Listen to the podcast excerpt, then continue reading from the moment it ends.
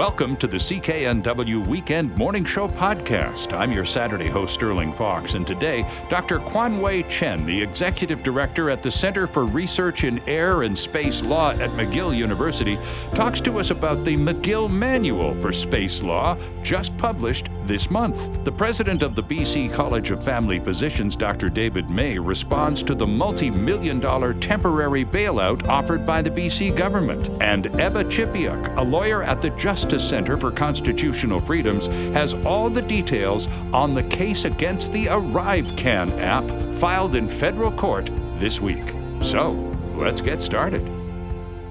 Sterling Fox with you on this Saturday morning. Here's a, a, a, a, line from an article written by our next guest. The release of the first images taken by NASA's James Webb Space Telescope will inspire generations with the infinite possibilities that outer space holds. Clearly, we have a responsibility to ensure that only peaceful, safe, sustainable, lawful, and legitimate uses of space are undertaken for the benefit of humanity and future generations. This is the opening sentence of a piece at theconversation.com entitled Outer Space is Not the Wild West. There are clear rules for peace and war.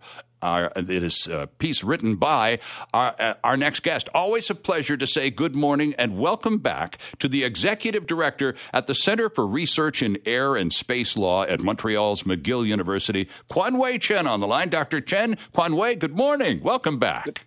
Good morning, Sterling. Thank you for having me back on the show. Well, it's great to have you back. It's always fun to chat with this. And it's a great article you wrote. And you and I have talked about space law in the past. And now we have something called the McGill Manual on International Law applicable to military uses of outer space. Kind of a chewy title there, Kuan-Wei, but uh, it's also brand new. It's only been out for a few weeks, right?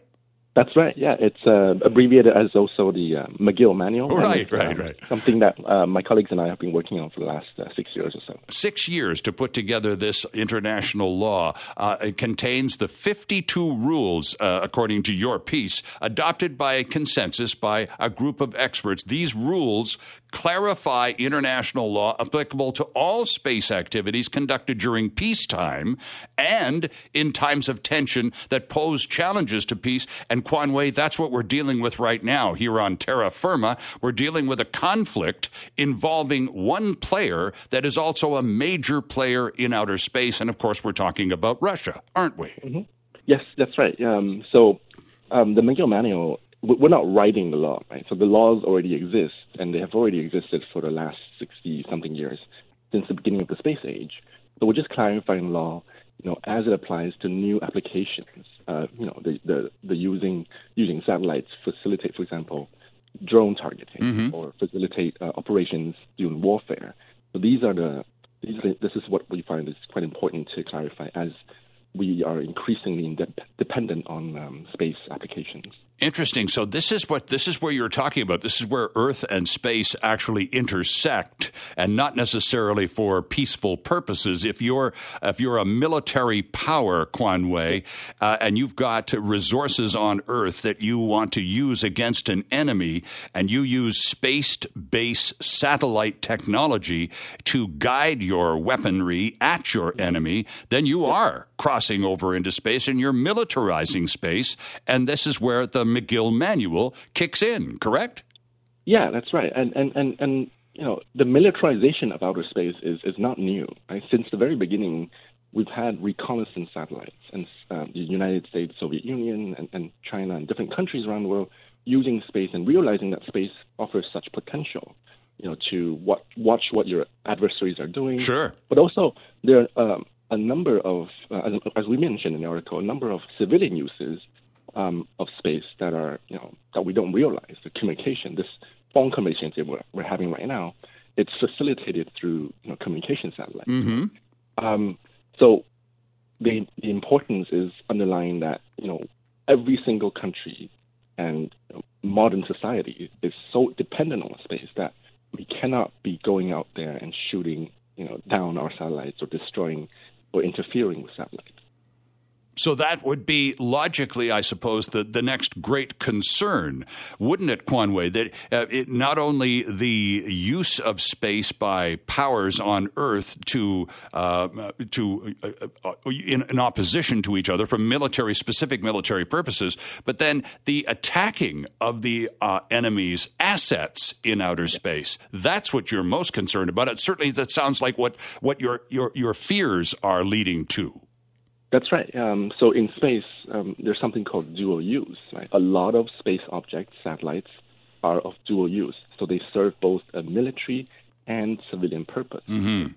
So you know, in peacetime, you know, we rely on space technology, as we mentioned, for air traffic control.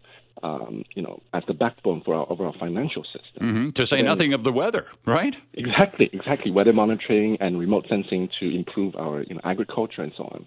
Um, but you know, the danger is that if there are tensions on Earth, you know, it may escalate, and an enemy may may see um, your space assets as something that's easy to target, and as a as a very easy way to basically blind you in in the fog of war. Um, so we don't we do not want that to happen. And what we the McGill manual tries to emphasize is there is no distinction between military and civilian purposes or uses in outer space. Hmm. Okay? All these uses must be carried out in accordance with international law. So now you talk uh, in the McGill manual about the 52 uh, precepts that are, are, legal precepts that uh, essentially form this this uh, new law of militarization in space and so on. But uh, for a law to work, Kuan-Wei, and you and I have talked about this in the past too. For a law to work, everybody has to buy in. Are you confident that the residents of planet Earth, all of us, are ready to buy in to such uh, a legal framework? Yeah. So as I mentioned, this is not it's not a bunch of people sitting together and writing the law. Uh, it's it's a consortium of experts from around the world, including Russians, including Americans and Europeans and Japanese and Chinese, and different other nationalities, um, sitting together and you know again underlying that international law has existed from the beginning of the space age. Right. So you know even at the height of the Cold War, the Soviet Union and US and different countries sat together and realized we need to have ground rules in space to prevent you know escalations of conflict. Mm-hmm. So so and, and that our so our purpose in you know, having consulted different people, experts around the world, and also consulted different governments, um, and you know received their input on on on such uh, ground rules. Our purpose is to again clarify that these laws are, exist and these still laws are still relevant to today's context. Indeed, and the laws that exist are in many cases uh, United Nations treaties or agreements that have been standing now for many decades, right? Yes, that's right. Yeah, they, they, as I said, they've existed since um, the Cold War, 1960s and 70s. You know, it was quite miraculous that even at a height of you know superpower rivalry, they could sit together and say, Okay, international law applies to outer space. But everything we do, you know, the exploration and use of outer space must be conducted with under international law. Right? So they they agreed at the time, and today there is no difference. Like, states still continue to say yes, we agree that international law applies. And so our purpose uh, through the McGill Manual is to remind states, remind governments and space operators that whatever they do, whether it's civilian or, or military activities, everything must be conducted lawfully. Right. It's, it's, it's, governed by law no matter where you are or what the intention might be. So, again, what form of uh, uh, uh, supervision, for lack of a better word, Kuan-Wei, it, it, comes with this package? In other words, if someone is clearly in violation of one of these basic principles, is there now or will there be some kind of agency or commission or government uh, that one can bring a complaint forward to, such as a world court kind of thing. Yes, so so there's always recourse to the International Court of Justice right? uh, because that's the enforcer at the international level of international law. Um, but I think um, oftentimes, uh, again, between you know different countries, um, the fact that you know you are labeled as a outlaw, right? The fact that you are called out for your irresponsible and illegal behavior, that often is enough to um, be a deterrent for states to to uh, and and, and um, um, dampen their, you know, outlawish behavior. Right now, this is uh, it would seem to be quite a welcome document. It's been you've been working on it for six years. I would imagine it's being warmly received. Correct?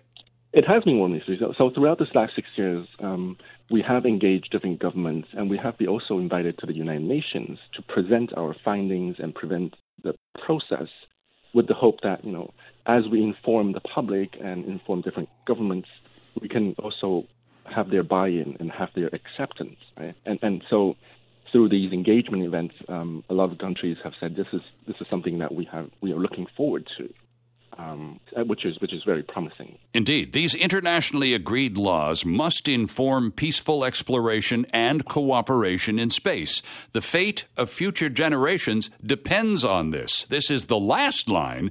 Uh, the article is entitled "Our outer space, rather, is not the Wild West. There are clear rules for peace and war." The author of the article, which you can find, by the way, friends, at theconversation.com. The author is our good friend in Montreal, Kuan-Wei Chen, the executive director at the Center for Research in Air and Space Law at McGill University. Kuan-Wei, thanks very much for, for jumping in with us again this weekend. It's always a real pleasure to have you on board. Yeah, thank you very much, Sterling, and uh, good morning and good weekend to everyone. The big news this week in our province, from the healthcare perspective at least, was the announcement by the BC government of $118 million in additional funding for family doctors to cover their overhead costs. The minister, Mr. Dix, saying the province is still working with the doctors of BC on changing that fee for service agreement, which family doctors insist remains uh, outdated. With us uh, this morning to talk more about the attempt of the shortage solution is Dr. David May, the president of the BC College of Family Physicians. Dr. May, good morning and welcome back, sir.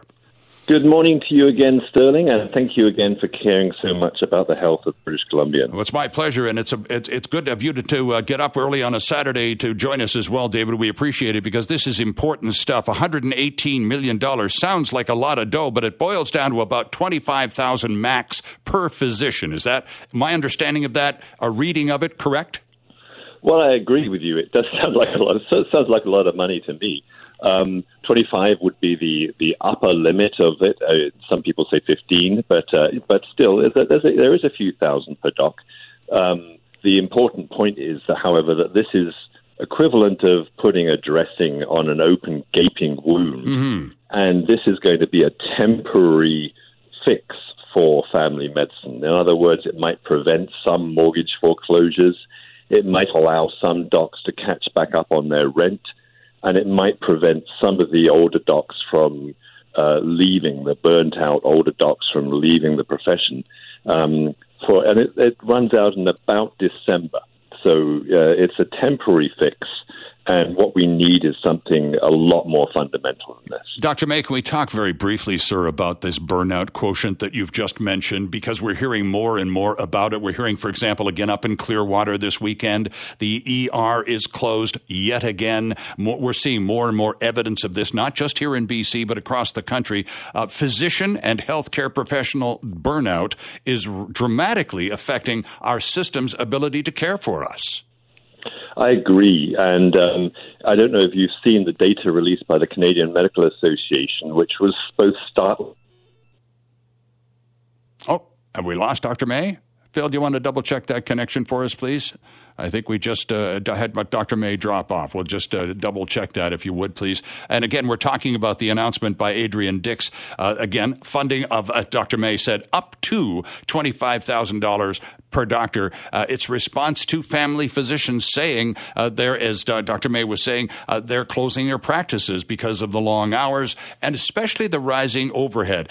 family doctors do okay in terms of what they make per year on paper. However, when you subtract the cost of being in business, a family doctor is also a small business person. He or she has an office and staff, and as Dr. Mayman mentioned, rent and other realities that any business operator has to deal with, on top of being a doctor. So the, the, the, the, problem has long been the ability of doctors to, to pay their bills. Dr. May is back with us. Uh, we were just talking, uh, and thanks for that. We're just, just talking, though, basically about the, the burden of being a small business operator on top of a healthcare professional. It's it's a it, it's a, a double whammy for many, Dr. May, that doesn't work out too well in some cases.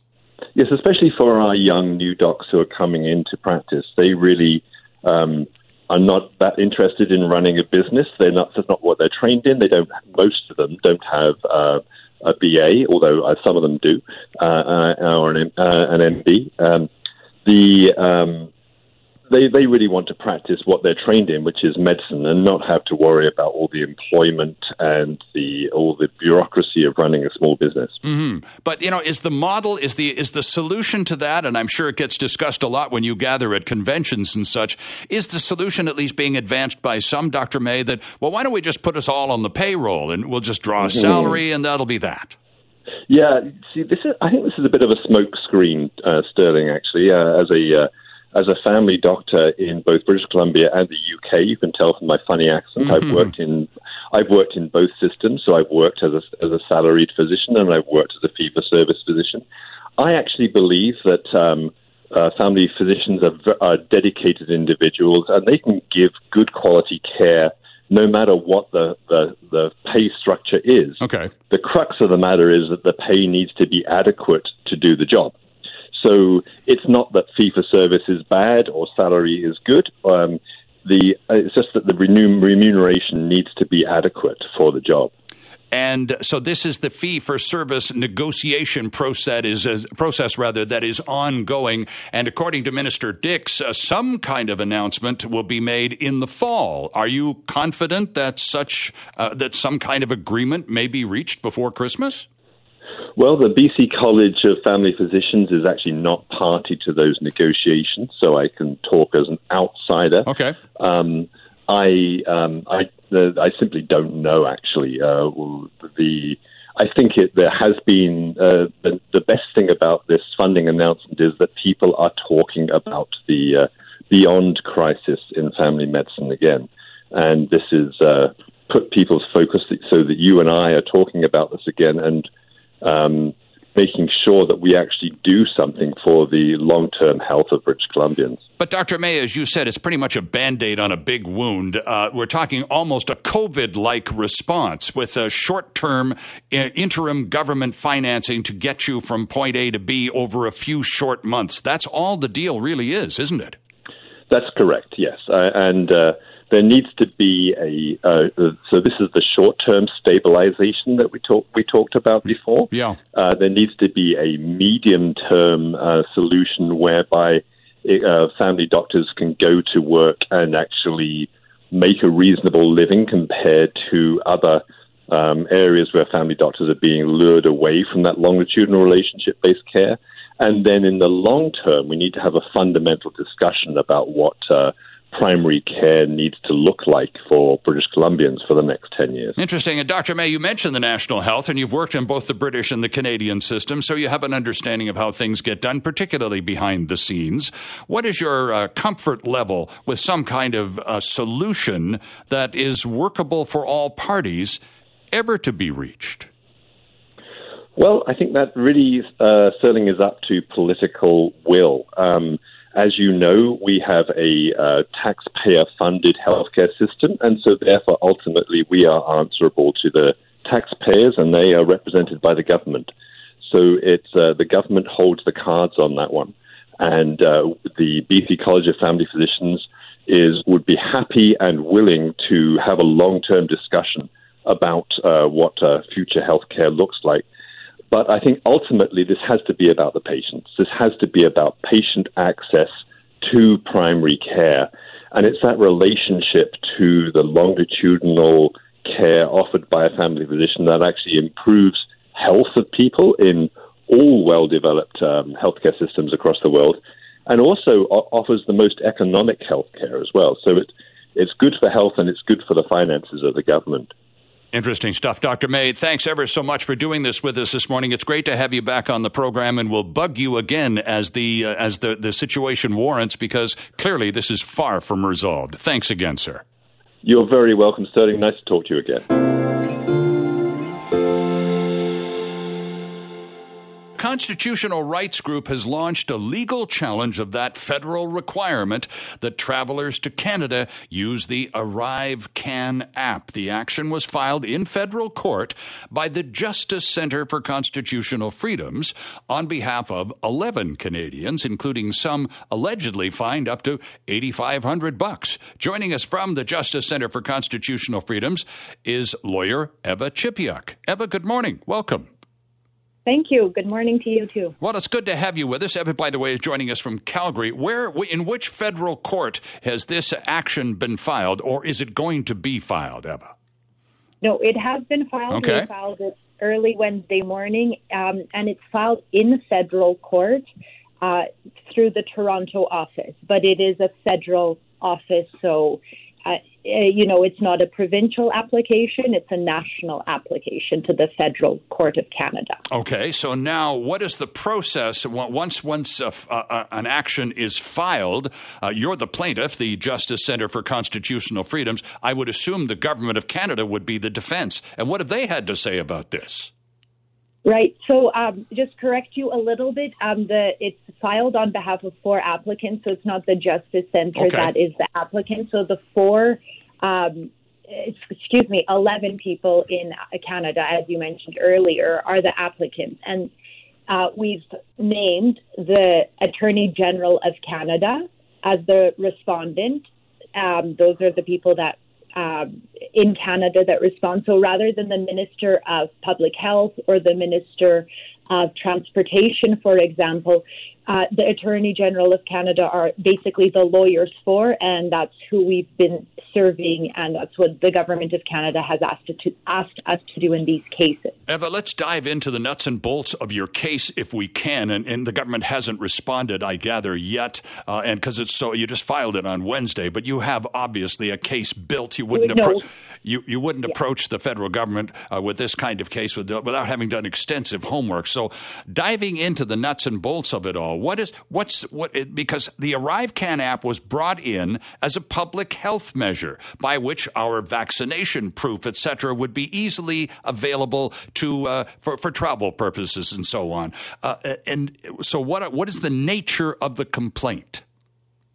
Right. So um, you got it. It, is, it was brought forward on public health measures, is how we understand it. And what's interesting about um, how the law has been written is that basically every uh, the default is is you have to use this application, Right. whether or not you're vaccinated or not. Um, so uh, we have clients that are listed in this application that you know complied, got vaccinated, have proof of it, and uh, just you know didn't want to download this application due to privacy and other concerns. Show it at the border. Uh, show want to show their status at the border, and the border agents give them a fine Right. uh, because they're they're taking it so strictly. So um, whether or not it's for the public health measures at, at this point is questionable. Well, a lot is a lot of criticism, and it's it's it's, it's worked its way into the conservative leadership race. We're seeing candidates uh, have a, a say about ArriveCan. Nothing very good, by the way, given that they're the opposition. They wouldn't exactly be fans of it to begin with, but nonetheless, they're talking about it basically as a surveillance tool, having very little to do with public health and a whole lot to do with sort of control by central the central government. Uh, is that does that political opinion factor into your legal case at all? Uh, that political opinion doesn't really, at this point, it's good to hear opposition, that is uh, for sure, but we are hearing opposition from so many people. So many poor, law abiding citizens are being, you know, just overburdened and fined, you know, close to $10,000, which is a pretty hefty fine for anyone.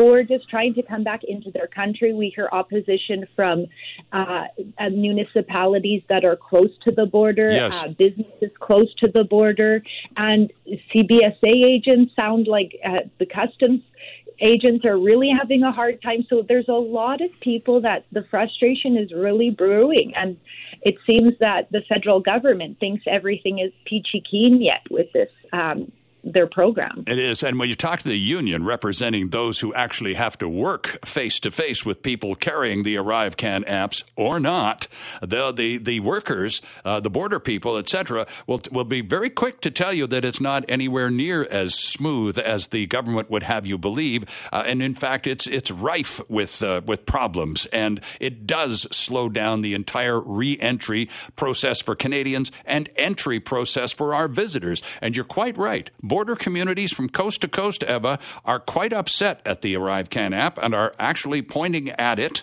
or to it as an impediment to their recovery from COVID uh, the last couple of years and being able to r- uh, recover successfully. It's impeding traffic to their businesses. Mm-hmm. Yeah, we. Uh, you know, I was shocked to hear the stories that we had so many like great citizens, Canadians write to the Justice Centre about their stories with the Arrive Can app. W- one example that um, we have is a fellow tried to cross the border into the United States, didn't actually make it into the United States, and came back. And in that case, he, he was it wasn't the Arrive Can app, but he was ordered to quarantine for 14 days. So it's just it's just all these odd things. Another one had a glitch with their with the Arrive Can system, even though they complied and did everything they could. It wasn't their fault that the system glitched, and mm-hmm. fines are coming. Um, quarantine measures are they're being told to quarantine and it's you know it's turned into a bit of an absurdity with this. Well, and speaking of absurdity, for example, if you're ordered into quarantine by virtue of not having used the uh, ArriveCan app, or perhaps you did use it, as some of your, uh, as you've mentioned, some people who've written to you said, yeah, we, did everything we were supposed to do, but there was a glitch, and because of the glitch, I was ordered into quarantine. So if you're ordered, you're the lawyer in this conversation. If if the government orders you into quarantine at the border for whatever, and you say Forget about it. I'm home. I'm going home. See ya. What happens then? Well, you know, it, there's been so many cases of that, and it, it, the other option is they're getting ticketed. And it seems like in some cases, even when they're ordered to quarantine, uh, they're still getting ticketed for not complying because of the Arrive Can app. Mm. So they're, you know, um, just these strange tickets are being given out. They're they're very uh, uncertain as to the exact nature of them. So this is part of the reason that we we are uh, bringing this challenge. We've listed all of the fines and the reasons for the fines that were given, and again, all of this will be challenged in this application because it's not uh, really that clear. Right. So now you've uh, again, this is really fresh news, Eva, because you've just filed this in federal court in Toronto a couple of days ago. What's the process like? Uh, walk us through, because the, the defense, the government of Canada, has yet, yet to even acknowledge the fact that it's been filed. So, how long in terms of before we actually get a court date and you get a hearing and a chance to stand up in front of a judge and, and present your case? Uh, the one thing with law and justice, it, it is a bit of a slow uh, molasses process usually.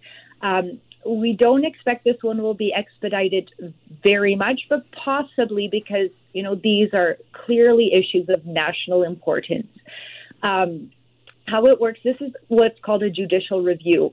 So it's not like a typical statement of claim you would see where somebody's suing you, uh, you're getting sued, or you're suing somebody for monetary damages. A judicial review is uh, a lawsuit that is questioning and challenging the law. Okay. Period. And so um, it's up to the applicant to show that the law is incorrect, basically. And so the next step for us is to file affidavits on behalf of our applicants. And in this federal court challenge, we could bring up to five expert reports to um, help justify and defend the position of the applicants. After that, the respondents, Canada, has the opportunity to do the same. So they'll file affidavit evidence from some of you know their top bureaucrats sure. and administrators, and they also have an opportunity to file five expert reports. Um, you know, there, that'll be a few months. Uh, the next step will be cross examinations. They have an opportunity to test our evidence under oath.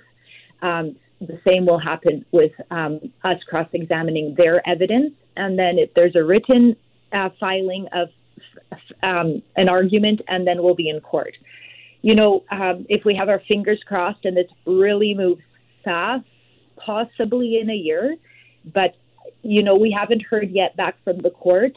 Likely to, there might be a couple other applications and then they'll get consolidated. That's happened in a couple other cases mm-hmm. that are similar in nature with the quarantine hotels. The Justice Center brought a constitutional challenge, as well as the travel vaccine mandate challenge, and that was consolidated with some other folks. Eva, final question to you, and we're grateful for your time on the weekend, too, by the way. Uh, is it possible at the end of all of this judicial review and the trial and all the rest of it that the, the judge may set aside the ArriveCAN app based on the evidence presented by your group and your witnesses? The decision could could it be as simple as well? It's uh, it, it, it's it's not it's no longer valid. Could that be the outcome eventually? That is correct. So, what's um, really incredible about a charter constitutional challenge is you need one Canadian to stand up for the rights of all Canadians. So, in a charter challenge, we're saying that they're affecting basic rights that uh, that are guaranteed under the charter. And in this case, our bigger, best arguments are going to be under privacy and mobility. Uh, that's where we're going to go very likely. Uh, and I'm sure you could you can imagine that from yourself. Sure. So, is affected the most. So yes, if we're successful and the court finds that the government basically overstepped its power in what it did and didn't doesn't have the justification for it, then yes, the famous saying "scrap the app" would be what the court could come out with. Interesting stuff. Eva, this is, as you say, likely to take a while. Of course, the feds are, are always in election mode, and this is an incredibly unpopular item. They don't want to hear about it, they don't want to deal with it, they just like it. So, as this proceeds, uh, I'd like to be able to call upon you and uh, have you update us here on the coast as to what exactly is going on in the courtroom. Are you good with that? Anytime, feel free. Excellent. Well, thanks very much for this this morning. Great to have you on the show.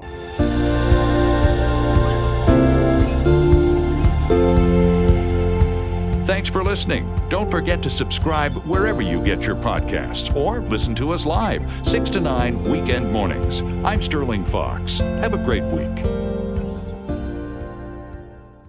Hi, it's Shauna, and I might be a bad parent because my kids think french fries are vegetables. Hey, it's Ryan, and I might be a bad parent because I went out for wings when my wife was in the hospital after giving birth. Johnny here. I might be a bad parent because in my house, the tooth fairy gives pocket change. But we're not alone. Len emailed us and said his six year old daughter's Tarzan moment going from love seat to lazy boy by curtains made him more proud than any dance recital. and Andy left his two year old at the rink. All right, guys, I'm sure we're not alone. Like Andy's kid.